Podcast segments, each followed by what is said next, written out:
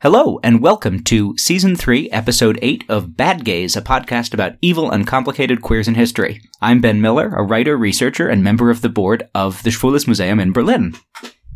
And I'm Huw Lemmey, a writer and author.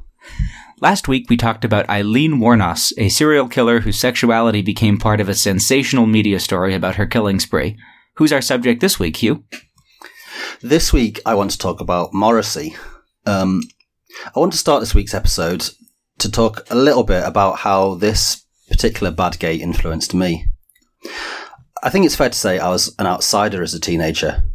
I was a bit of an odd kid, the only gay person in my school, or openly gay person in my school, and I was subject to my fair share of bullying as a result. But I struggled to find role models outside of that in wider culture. This was during the years of Section 28, so I felt isolated and alone in my sexuality. But a lot of US and even British popular culture that offered different examples didn't really ring true to how I was. I wasn't particularly outgoing, I was bookish. But with that, the sort of sneering superiority that bookish kids who don't fit in can adopt as a defense mechanism. There seemed very few cultural figures who spoke about that combination of feeling disgusted with my abject, undesirable body, confused and driven half mad by the idea of sex, misunderstood thanks to what I assumed was my superior intelligence, curious about obscure dead authors, hungry for escape, for recognition. Then one day I discovered the Smiths. In their music, and especially the lyrics of their lead singer, Morrissey, I found someone who turned all those aspects of my identity that had held me down or ostracized me into something that made them stand out and shine. Their fractured, jangly melodies, their screeching wails, the long, melancholy moans became the soundtrack to my late teenage years, the first sight of hope on a distant horizon. I don't mean this lightly, nor am I engaging in, in exaggeration when I say that Morrissey spoke to me in a way nobody had spoken to me in my life. Life was quite hard for me at the time. My mother was ill and then she died, and I moved house and I felt terribly alone, an unwanted impediment to the happiness of others a happiness I thought I could never achieve myself and was suspicious of. One of the things that I think spoke to me so clearly was the landscape of Morrissey's world, which was so similar to mine. I too lingered around cemetery gates reading lovesick poetry. I too walked home over iron railway bridges in the pissing rain. I too dreamt about you last night and fell out of bed twice. I was raised in the northwest of England. My mother was born in the same city as Morrissey, only six years before him, and my family were from the same dry Lancashire back- cultural background. I left my post-war comprehensive school, and each morning I'd get the bus into Carlisle, where I was studying at the art school. I spent many winter afternoons inside the old Colgergate School, a red brick Victorian uh, primary school that was being used by the art department as its print workshop. I drew pictures and illustrated them with his words.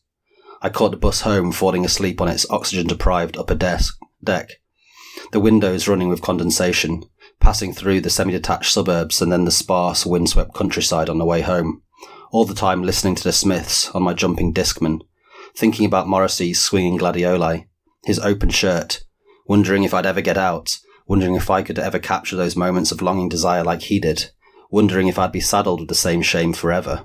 Maybe, I thought, there's something noble in it. Morrissey, after all, makes it sound good. Morrissey was born Stephen Patrick Morrissey on the 22nd of May 1959 into an Irish Catholic family who'd emigrated to the UK the year before from Dublin.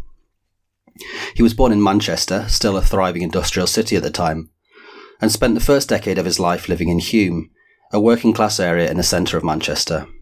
Hulme had been badly hit by the bombing raids in the Second World War, as it was located near the ship canal and docks, and so was undergoing a massive urban redevelopment at the time with the construction of Hulme Crescents, a series of high density social housing blocks. Morrissey would write that his childhood home was, quote, streets upon streets upon streets upon streets. Like us, these streets will be left to their own destiny. Birds abstain from song in post war industrial Manchester, while the 1960s will not swing, and where the locals are the opposite of worldly. The Morrisseys left Hulme in 1970, moving to the King's Road in the slightly more leafy Stretford just down the road. There they had a semi-detached and lived opposite Longford Park. After attending a Catholic primary school in Hulme, he failed his 11 plus, so he was sent to St Mary's Technical Modern School. He hated his time there and recounts in his autobiography the obsessions of the homosexualist PE teachers, who would ogle boys in the shower, including a teacher who inspected his naked body for scars. Quote, For the first time, you consider yourself to be the prize or the quarry. Perhaps unsurprisingly, he wasn't popular at school and was a bit of a loner, and experienced violence from both other students and from teachers. He describes this as a process that inculcated him with shame and low self esteem. This mirrored his experience at home, where he was beaten for discipline. His home life seems to not have been particularly happy. His parents rowed, and in 1976 they separated, with Morrissey staying at home with his mother. Talking about his childhood, he says, quote, It wasn't so much damaged as nothing at all. His mother was a librarian, and like mine, put a premium on the value of books and book learning. The young Stephen read voraciously, and was a particularly a fan of kitchen sink realism, the genre of post-war British literature, film and theatre that focused on working class lives, from writers like Alan Sillitoe and Shelagh Delaney. But it was music where he found his escape, and as a teenager he became a devotee of the glam rock movement, including T-Rex and Roxy Music. However, it was the New York Dolls who became his first major love. He said, quote, At my school, you had to be passionate about Bowie or Bolan. It had to be one or the other, never both. For me, it was the Dolls because I found traditional rock and rollers stupid, brainless, hypermachismo soup sellers. The Dolls are absolutely male, not in the least effeminate. Morrissey would famously go on to found their fan club in the UK. Age 17, Stephen left school and began working as a clerk for the Inland Revenue. He was still a lonely teen, mostly making friends through pen pals. One such pen pal who contacted him to discuss the New York Dolls was Bill Duffy, a young lad from Wythenshawe, a town just outside Manchester. It was 1977, the height of the punk rock explosion, and Duffy was looking for a vocalist for his punk band, The Nosebleeds. Morrissey joined, and they did quite well, writing a number of songs together and playing at the Manchester Polytechnic and the Ritz. But the band split up. Morrissey went on to join Duffy's next band, and they were on the verge of getting a deal, but it came to nothing. He'd established himself as a figure on the Manchester punk scene, however, and began his career as a freelance music writer, publishing with the Record Mirror, and even publishing a few books, one The New York Dolls and another on the actor James Dean. In 1978, Stephen had met a 14 year old kid called Johnny at a Patti Smith gig. Four years later, Johnny, Johnny Marr, turned up at his house and asked him if he wanted to start a band with him. They hung out for the day. Johnny was impressed that Stephen had written a book on the New York Dolls, and Morrissey was impressed that, that Marr liked all the same bands. So the next day he called him and they formed a band. Over the course of the next year, the band, who had called themselves the Smiths, recorded two demos, uh, with tracks including Suffer Little Children, The Hand That Rocks the Cradle, and What Difference Does It Make, and played some gigs, including at the newly opened Hacienda Club. Stephen decided he no longer wanted to be called Stephen, but to be known only by his surname, Morrissey. Morrissey had from the start a guiding hand in the aesthetic and image of the band. He veered the band away from the traditional machismo of British rock music, but also from the more flamboyant, queer, club kid aesthetic of the New Romantics that was emerging at the same time. Instead, the Smiths dressed in relatively normal clothes, shirts and jeans, and Morrissey took a lead in the development of their record design on their singles and albums too. Featuring simple text, usually just the band's name and the name of the song or album, and printed in duotone, Morrissey chose photographs of 50s and 60s film stars, or icons of British post-war working class culture. The combinations are usually melancholy but also strangely subversive, for their first single, he chose an erotic 1950s shot of a naked man, arse exposed. In the early 1980s, this was a daring move for a rock band, especially one from working class Manchester background, undermining the expected heterosexual machismo of rock bands at the time. This was followed by their second single, which featured a still of Jean Marais lying on the front, examining his reflection in a puddle from Jean Cocteau's film Orpheus. Other covers feature um, male stars like James Dean, Alain Delon, and Joe Dallesandro. The single The Boy with a Thorn in His Side features a particularly gay young Truman Capote. This aesthetic direction was 100% Morrissey. He later said that when he showed the rest of the band the Capote cover, one of them asked if it, him if it was Ernie Wise. That's amazing. Um, yeah, I think, and it was Truman Capote, after all, who said, uh, have you ever heard the term killer fruit? It's a certain kind of queer who has freon refrigerating his bloodstream, and that often goes through my head when I think about um, the choices of people we make for this show. And, you know, Truman knew of what she spoke. His choice of aesthetics is a carefully observed and realised form of a sort of quiet camp, induced by an unmistakable queer sad boy affect, but also one informed by a working class northern background. His use of female icons betrays that strange mix of influences. The glamour of Candy Darling is matched by the glamour of Elsie, Ta- Elsie Tanner from Corrie, or Viv Nicholson, the working class woman who won a fortune on the pools in 1961. Over the next eight years, the Smiths released four studio albums, one live album, and three compilations, as well as 19 singles. However, their partnership was never easy. Drummer Andy Rourke was brief- briefly thrown out of the band due to his alleged heroin use. Johnny Marr was getting increasingly overworked and exhausted and finding refuge at the bottom of the bottle.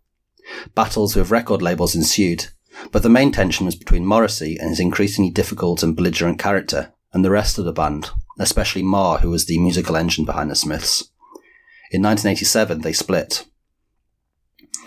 It had been a brief but spectacular career for the band, whose music has come to personify the troubled middle of the decade. Morrissey, in particular, had become a, mu- a major cultural figure, a unique and idiosyncratic character who seemed to eschew the uh, both the mainstream Thatcherite greed is good energy of the decade, but also the main counterculture. Morrissey was not scared of making controversial political statements, many of them extremely admirable, that took on the Conservative government at the time. After releasing his first solo album, Viva Hate, in 1988, which includes the track about, Th- uh, about Thatcher called Margaret on the Guillotine, he said that the track wasn't intended as controversial for its own sake, but was, uh, but was simply a sincere declaration of the fact that he'd like Thatcher to die, quote, instantly. Hmm. He also spoke out against uh, the Queen, saying, quote, Actually, I despise royalty. I always have done. It's fairy story nonsense. The very idea of their existence in these days when people are dying daily because they don't have enough money to operate one's radiator in the house, to me is immoral. As far as I can see, money spent on royalty is money burnt. It's a false devotion anyway. I think it's fascist and very, very cruel. To me, there's something dramatically ugly about a person who can wear a dress for £6,000 when at the same time there are people who can't afford to eat. When she puts on that dress for £6,000, the statement she's making to the nation is, I am the fantastically gifted royalty and you are the snivelling peasants. The very idea that people would be interested in the facts about this dress is massively insulting to the human race. End quote. Okay, so perhaps this is an easy target for a, a rock singer, but he also spoke out rightly, in my opinion, um, against the way the huge charity event Band Aid made a structural problem into an issue of personal charity, despite the fact that Band Aid was hugely, uh, hugely popular mass media event at the time. Remember, this was back when people still liked Bono. Hmm. Uh, he said at the time, quote, the whole implication was to save these people in Ethiopia, but who were they, who, who were they asking to save them? Some 13 year old girl in Wigan. People like Thatcher and the Royals could solve the Ethiopian problem within 10 seconds, but Band Aid shied away from saying that. For heaven's sake, it was almost directly aimed at unemployed people. He was right, and yet when it came to key political battlegrounds of the 1980s, sexuality, Morrissey took a different position.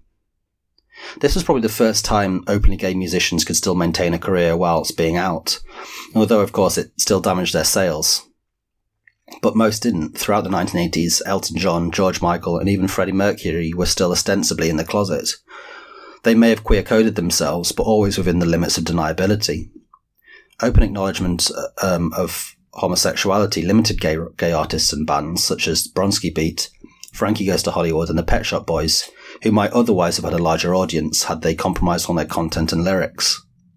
Many of those artists, recognizing the lack of queer representation, made moves to discuss sexuality and sexual subcultures in their music. From Bronski Beat's touching Small Town Boy, about a lad from the provinces realizing his sexuality and moving to the city to sort of realize himself, to Frankie Goes to Hollywood's barnstorming anthem to kink and piss sex, Relax. Morrissey, however, took a different tack.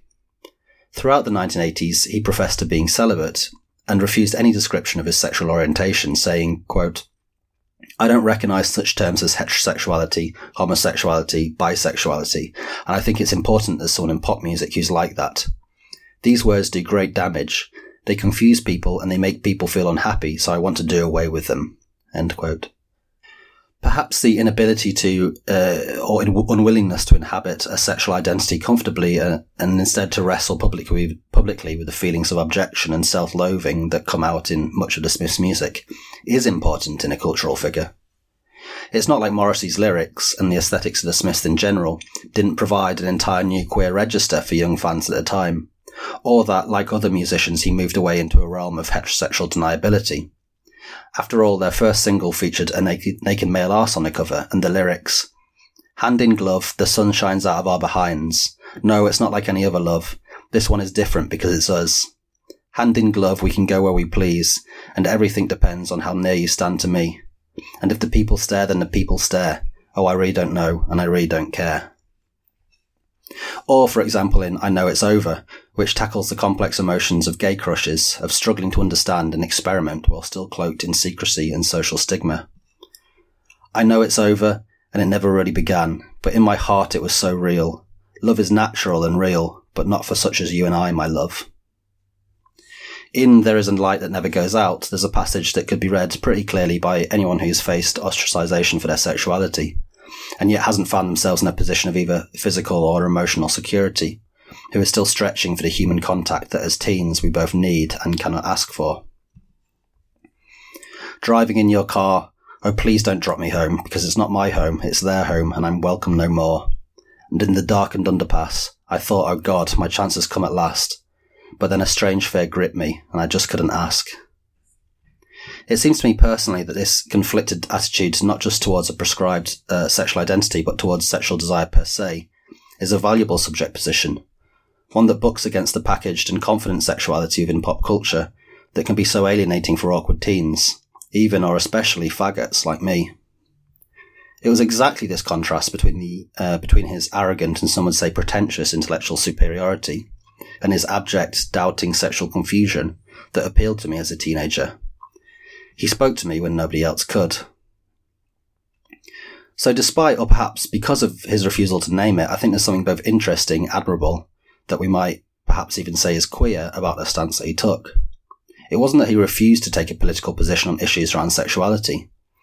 After all, he spoke out against, Section 28, the Tories' rabidly homophobic legislation aimed at denying LGBTQ children any chance of um, an education or even acknowledgement of their sexual orientation in schools, saying it, quote, embodies Thatcher's very nature and her quite natural hatred. That sexuality began to find a more confident voice drawn from homosexual subcultures in his second solo album, Bona Drag, which took strong influences from and referenced the Polari gay cant slang that was spoken between queer men in London throughout the 20th century. Bona drag means nice outfit. Indeed, the track Piccadilly Polari, which uh, makes uh, perhaps uh, Morrissey's most explicit references to homosexuality at this point in his career, with the lyrics, The Piccadilly Polari was just silly slang between me and the boys in my gang. So bona vade, O you, your lovely eek and your lovely rear. The Piccadilly Polari was just silly slang between me and the boys in my gang. Exchanging Polari, you wouldn't understand. Good sons like you never do. However, as Morrissey began his solo career, his focus on working class cultures of masculinity as uh, the focus of his songs began to turn towards other areas, notably the concerns and aesthetics of the far right. That was especially pronounced with the release of his 1992 album, Your Arsenal. Before I go any th- further, I'd just like to say here that in the late 2000s, Morrissey sued the British music magazine NME, and the publisher was forced to apologise and say, quote, We do not believe Morrissey is a racist. I'll also point out that writing for The Guardian in 2007 about the case, Morrissey wrote, quote, I abhor racism and oppression or cruelty of any kind and will not let this pass without being absolutely clear and emphatic with regard to what my position is. Racism is beyond common sense and I believe it has no place in our society. End quote. I'll also point out that a decade later in 2019, he said, quote, the word is meaningless now. Everyone ultimately prefers their own race. Does this make everyone racist? End quote. It makes someone racist. Well, I, I won't say who because of Yeah. this legal history, but it does. Um, I mean, um, yeah, I'll I'll be bearing in mind this legal history as I discuss Morrissey's career from this point on, and as listeners, I hope you bear in mind that I am bearing it in mind uh, in what I say. But if you remember back to our Nicky Crane episode uh, last season, you'll remember that pop music during the 80s was a battleground before, uh, between the far right and anti-racism campaigners. From the very start of Morrissey's solo career in 1988, various commentators began to draw attention to um, racially provocative lyrics within his music, lyrics that frequently used Asian people um, as their outsider characters. In Asian Rut from the album Kill Uncle in 1991, a character referred to simply as tooled up Asian boy has, quote, come to take revenge for the cruel cold killing of his very best friend. His song Bengali in Platforms from his first solo album Viva Hate in 1988 features a sort of young Bengali character who is presumably into glam rock culture. It features the lyrics Bengali in platforms, he only wants to embrace your culture and to be your friend forever, forever. Bengali, Bengali, oh shelve your Western plans and understand that life is hard enough when you belong here. Although Asian commentators had drawn attention to this, it wasn't until 1992 and the release of Your Arsenal, with its sort of butcher, more aggressive aesthetic, that wider attention uh, was paid towards Morrissey's interest in race relations, shall we say. A track on Your Arsenal entitled The National Front Disco features the lyrics, But David, we wonder, we wonder if the thunder is ever really gonna begin. Begin, begin. Your mom says, I've lost my boy, but she should know now why you've gone. Because again and again you've explained. You've gone to the National Front Disco because you want the day to come sooner when you've settled the score.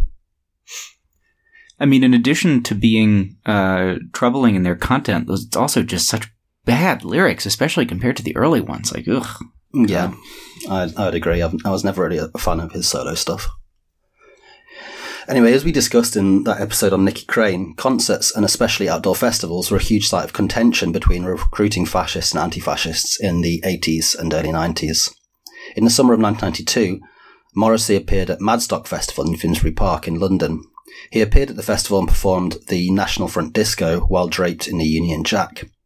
Madstock was a festival organised by the British ska band Madness, uh, while, according to the Guardian writer Tim Jonze, quote, it was done in the knowledge that the Madness crowd contained a significant fascist skinhead element, end quote. There was mainstream discussion of this at the time, but nowhere near enough given the degree of the provocation and the serious implications. NME's only black writer at the time, Dele Fadele, uh, wrote a piece about those implications, and as a result, Morrissey refused to talk to the paper for another decade. But I thought that all of these people just wanted to have free speech. Yeah. The British British indie band Cornershop, uh, which was fronted by the British Asian singer uh, Singh and his brother Avtar, burnt a Morrissey poster outside the EMI off London offices. Later, the band wrote, quote, we were compelled to burn posters of Morrissey at our gigs and also outside of his EMI record label to stage against Morrissey's flamboyant racist overtones. He himself was a fully formed 33 years of age, so we were surprised and disappointed at his quick succession of far-right volleys, such as using Richard Allen's skinhead imagery to be draped in uh, to be draped in a, a Union Jack at a time when far-right sentiment was on the rise and blacks and Asians were being attacked and murdered. He was such an influential artist that we needed to try and stamp it out, and it was further compounded because he never responded to a discussion about far right wingism as he does today. Uh, later continued, quote, uh, it was a move because the papers were fucking around, pussyfooting around the issue and using it to sell papers and putting his picture on the front page and leaving it at that. I don't think you can do that. Of course, they're right. And despite this occurring at a peak in far right activity and during the rise of the BNP as an organised fascist party, Morrissey's career continued unimpeded. A large part of that surely must come down to the limited pool from which the British media is drawn. If the country's most important music magazine at the time only had one person of colour on its writing staff, how could concerns like that face down a fandom as devoted as Morrissey's? There's always been a strain of thought that said that Morrissey's lyrics were at most provocations using the voice of a character. That Morrissey wasn't racist, he just wrote about racist characters, sometimes using their voice. According to his biographer David Bret, quote, the song was a classic case of shooting the messenger, for one does not have to delve too deeply into the lyrics to work out that the narrator is anti-racist. I'm not really so sure about that. Um, Bret's book was published in 2004, and I'd be interested as to whether he still stands by his contention in the light of what's followed. But it wasn't until 2007 that the issue really flared up again. By this point, Morrissey had been living in LA for a decade, over a decade, um, until uh, in 2004 he made a comeback, giving his first TV interview for 17 years. In 2007, he met with Tim Jonze, writing for NME, to produce a puff piece uh, written to accompany a 7 inch record on a magazine cover. However, after an uneventful interview, Jonze asked, uh, asked Morrissey whether he'd consider living in the UK again, to which he responded, saying, quote, Also, with the issue of immigration, it's very difficult because although I don't have anything against people from other countries, the higher the influx into England, the more British identity it disappears. So the price is enormous. If you travel to Germany, it's still absolutely German. If you travel to Sweden, it still has a Swedish identity. But travel to England and you have no idea where you are. Yeah. Here again, you see uh, Morrissey's obsession with a certain chauvinistic idea of English or British national culture coming in, um, and what he was sort of posing as perhaps an underdog position against US pop culture in the 1980s that was sentimental even at that point, becomes used again in a much more malign sentimental positioning. Asked whether there's some sort of conflict there given his own family's status as Irish migrants, he continued, quote, Yes, but it's different now because the gates are flooded and anybody can have access to England and join in. You have to be sensible about everything in life. You can't say, everybody come into my house, sit on the bed, have what you like, do what you like. It wouldn't work. End quote. According to Jonze, he also said that, quote, it seems to me that England was thrown away, and that in Knightsbridge, a district in central London, quote, you'll hear every accent under the sun apart from the British accent. There is no British accent, but there we go. Jonze reported that uh, although fellow music journalists questioned his account of events, he did get support from musicians, including Billy Bragg, and from the anti-racist organisation Love Music Hate Racism. That organisational support, he says, dried up when Love, Hate Me- Love Music Hate Racism received a £28,000 donation from Morrissey. The legal battle dragged on for another five years until NME formally apologised for having suggested that his comments might have been racist. Can you get sued for sighing? Let's hope not. However, Morrissey has continued to make similar comments ever since. Comments that I might describe as um, rather problematic. Rather problematic, yeah. In 2010, spe- Rather, rather problematic, of course, to my ears only. Yeah. Um, you know, well, he did say himself racism doesn't mean anything anymore, so, uh, yeah. Anyway. In 2010, speaking to the poet Simon Armitage in The Guardian about Chinese animal welfare standards, uh, Morrissey, of course, uh, is famously a diehard vegan and a supporter of PETA, uh, said, quote, absolutely horrific. You can't help but feel that the Chinese are a subspecies. I mean, you absolutely can help but feel that if you're not. I, I, I help but feel that every day. In an interview with Der Spiegel in 2017, he called Germany the rape capital of Europe.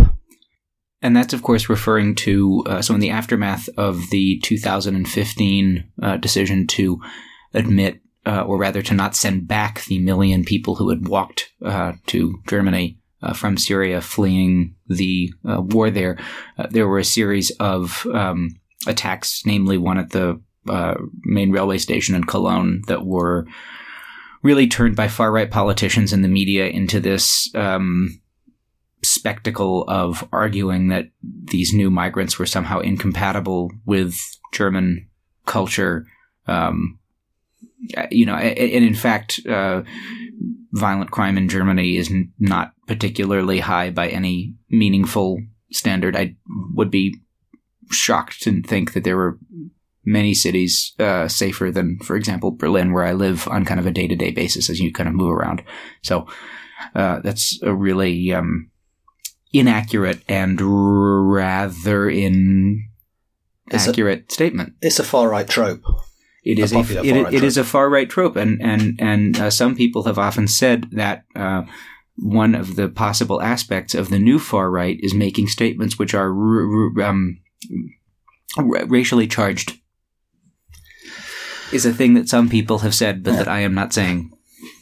Um, anyway, because, then in a know, in an interview on his own fan site, Morrissey Central in 2018, he said, quote, London is debased. The mayor of London, uh, who is Sadiq Khan, the mayor of London tells us about neighbourhood policing.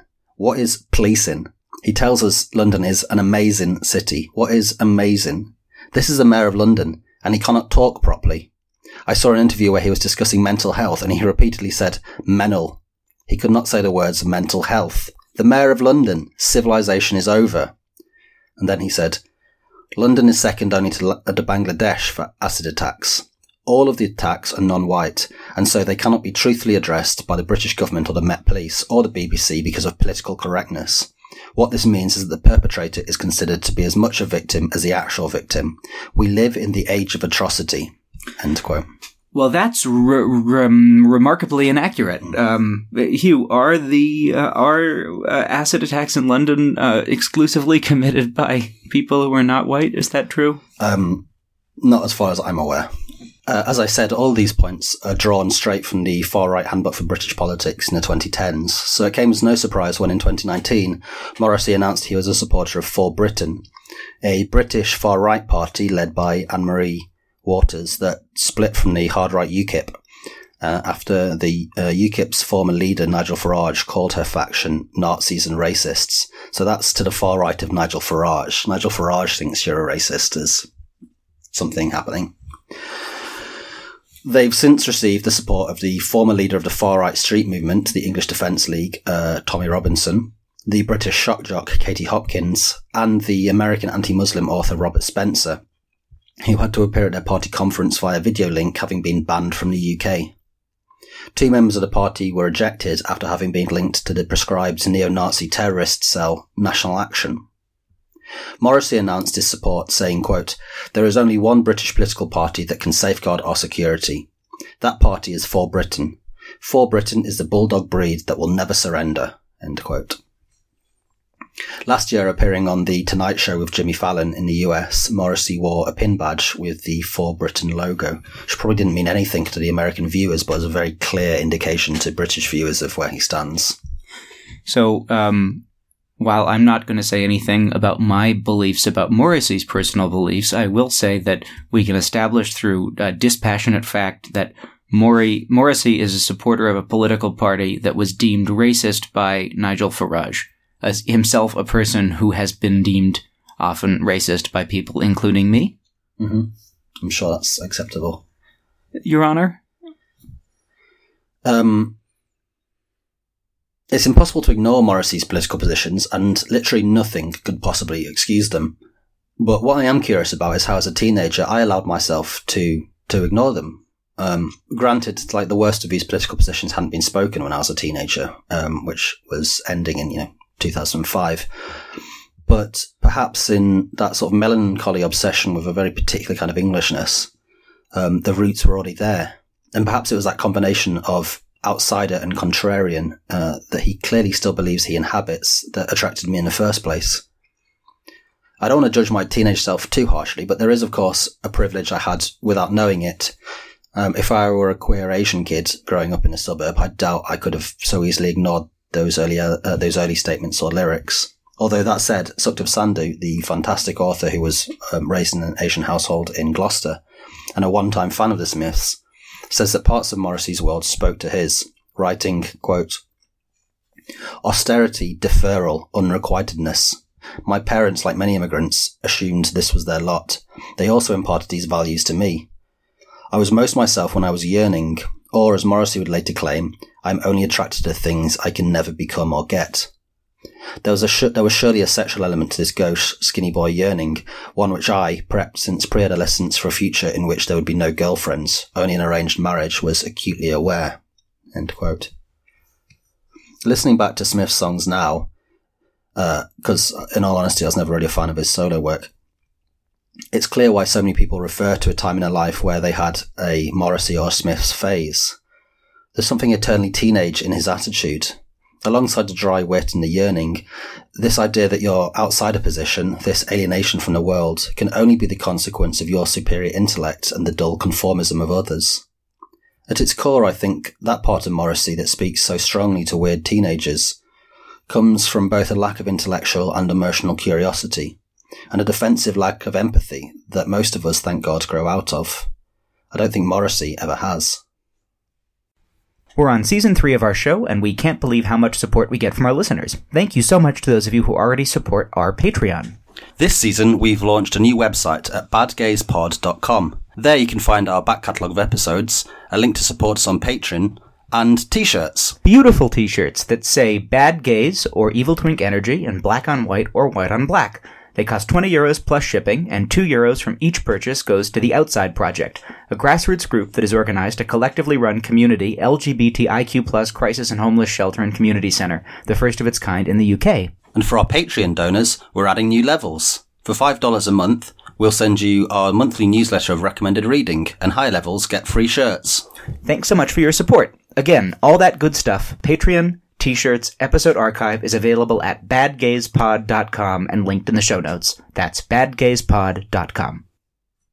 Well, thank you, Hill. Um, I mean, and I, I know you agree with me here, and I know, I, but just to say, you know, these, as much as I think you've really eloquently outlined the way in which um, the origins of, or, or, maybe there's a kind of sentimentality uh, in Smith's lyrics that then grows into this, uh, these political views that I just avoided using a particular word to describe, um, only for legal reasons, dear listener.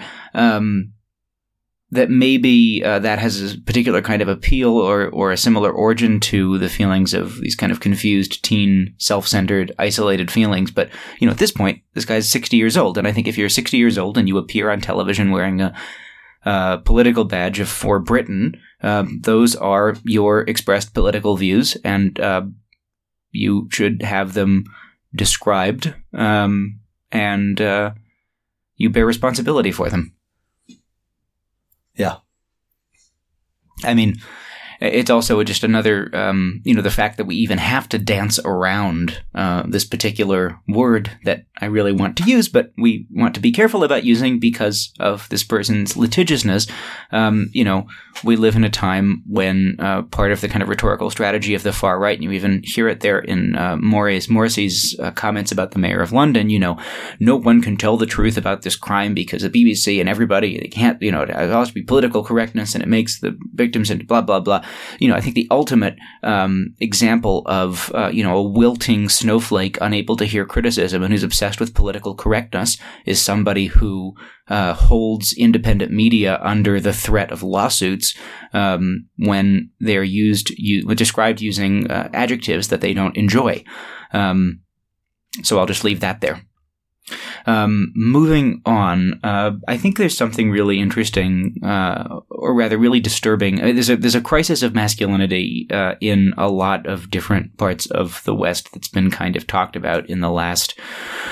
20 or 30 years or so, and there's a lot of writing and thinking about how these crises of masculinity, um, how whether people are talking about changing uh, family structures or um, a kind of move away from post-war Fordism, in which the male wage was the family wage, has supposedly left all of these men without a without a place or without a home or what have you. And I, I think the the conservative um, and even the far right explanations for this crisis of masculinity tend to blame feminism and um, feminism mostly for this.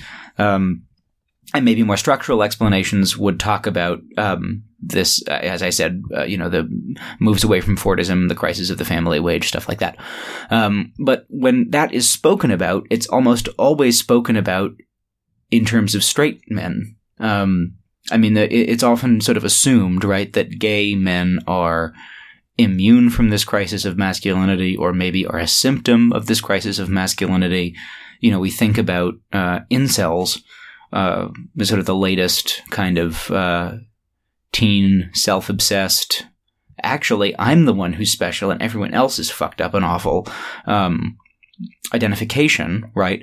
And of course, in the incels case, it's it's uh, tinged with racism and also violent misogyny, right? Um, often murderous misogyny, mass murderous misogyny.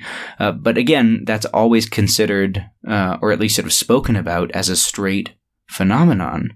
Um, and so I think it's really interesting that you've pointed out here this way in which Morrissey is giving this particular kind of teenage sentimental crisis of masculinity. Actually, I'm the one who's smarter than all the rest of you. This quite particularly queered voice. Does that? Do you understand what I'm what, what I'm getting at here? Yeah, I agree. I think I think there's and, and, actually a foundational voice. Sorry, I mean you know like a foundational voice of this of this kind of masculinity uh, crisis because so many people, um, as you spoke about, go through this moment in their life with this music in their ears. Yeah, I think there's um, I think that's that's a fair point. I think there's an element to that there. I I I, I wonder what terrible um, political uh, uh, avenue I'd be dragged down if I was um, a, 15 or 16 year old boy with the same feelings in the same environment now, but with access to the internet in, in a way that didn't exist when I was a teenager. Um, I mean, there was the internet, but it wasn't social media and stuff. And it wasn't YouTube offering you fucking fascist videos every time you watch three things? Is it trying to get you to watch something that's about how the you know West is being dragged down by the goddamn Jews? You know? Yeah. Um. And so yeah, my, my interpretation of Morrissey and the Smiths lyrics having having that sort of um, sentimental, self-indulgent superiority, that intellectual superiority, um, is is I think looking back, just my personal experience of like why I was attracted to it. I think there were like other aspects that I think for other people had like stronger forms or stronger pull. Um, but I think it's like important to not to acknowledge that there there can be a teenage um, self-importance and superiority that comes from basically a, maybe a lack of exposure and an isolation, and that isolation, that social is- isolation, can really sort of encourage that um, that lack of empathy as well. Um, which I know, I mean, like it's it's fucking shit being a teenager, and especially um, being a being a teenager who doesn't really fit in, uh, um, from, from my experience at least.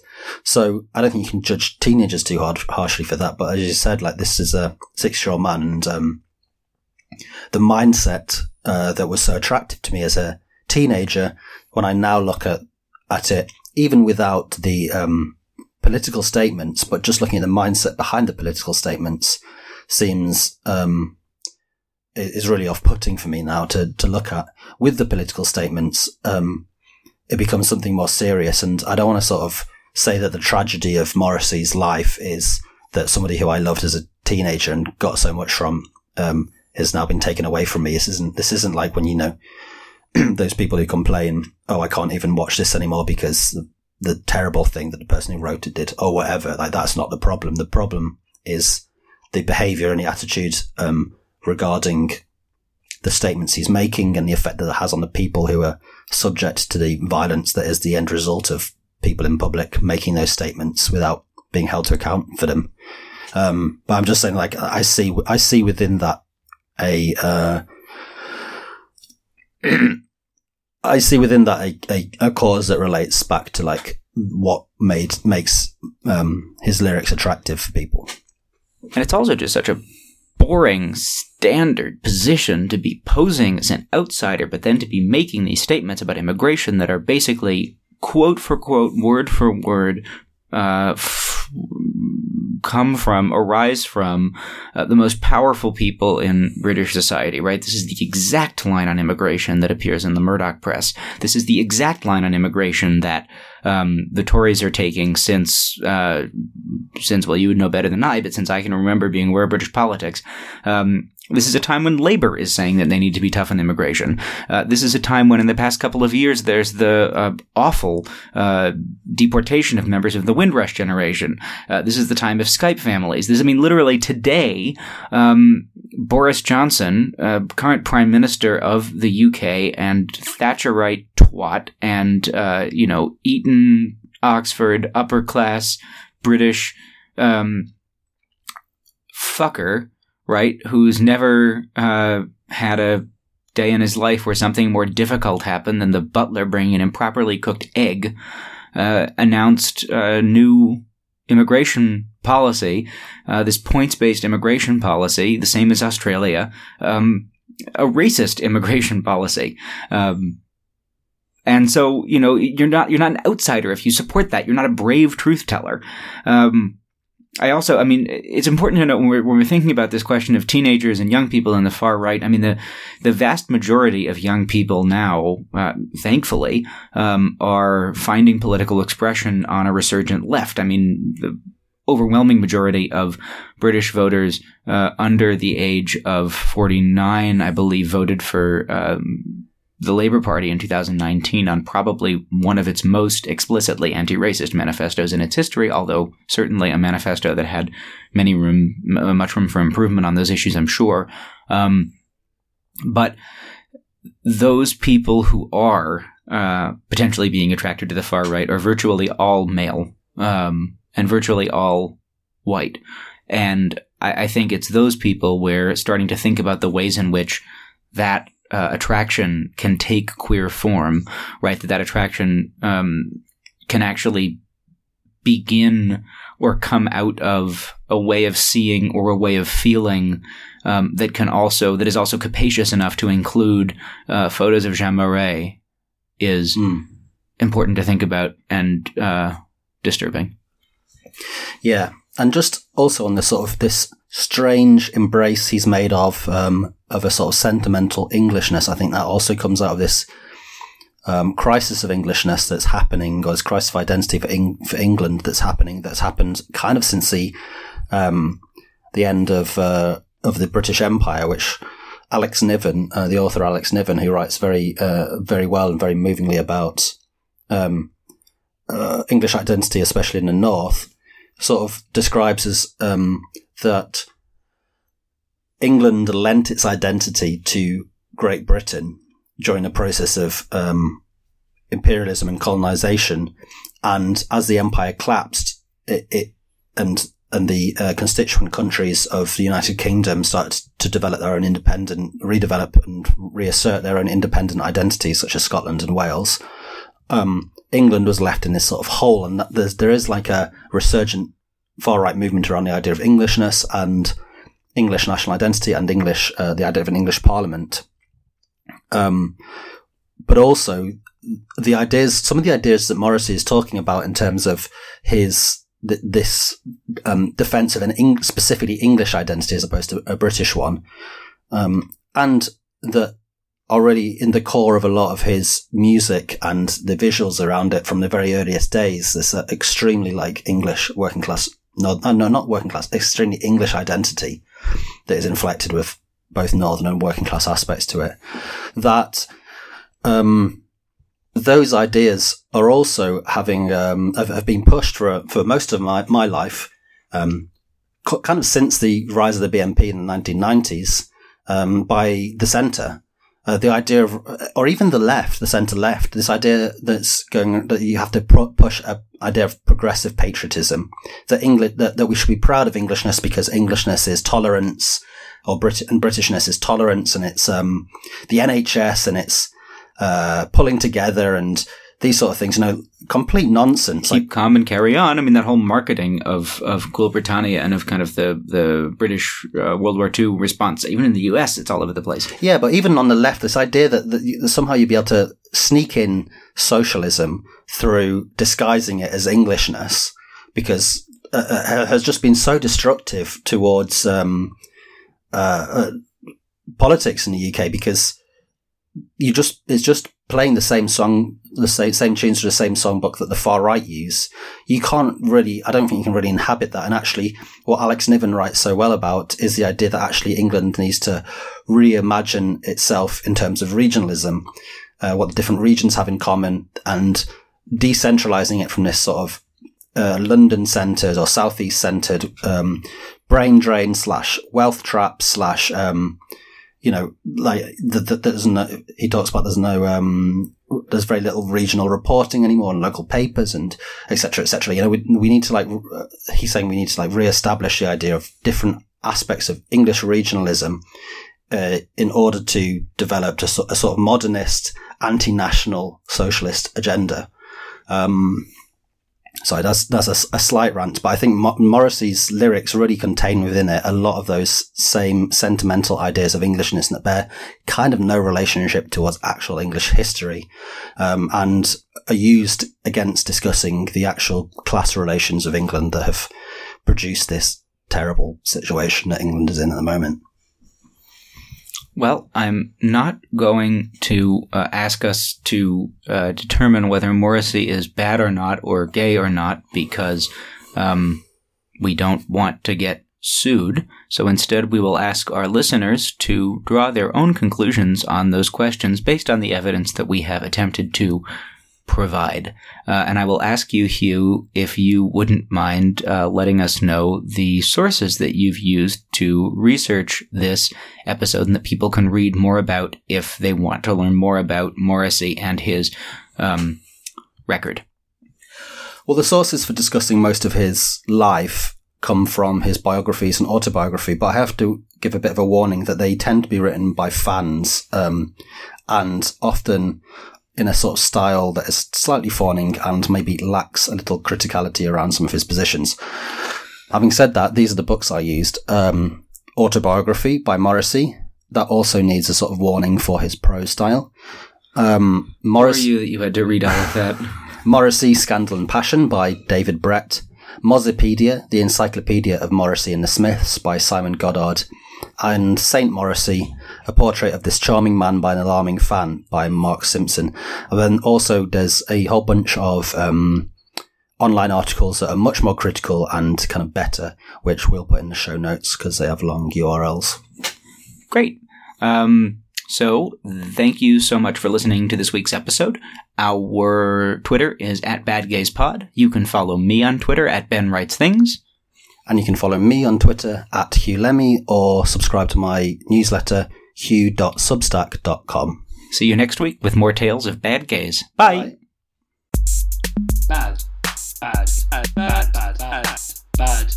Bad. Bad. Bad. Bad. Bad. Bad. Bad. Bad. Bad. Bad. Bad. Bad.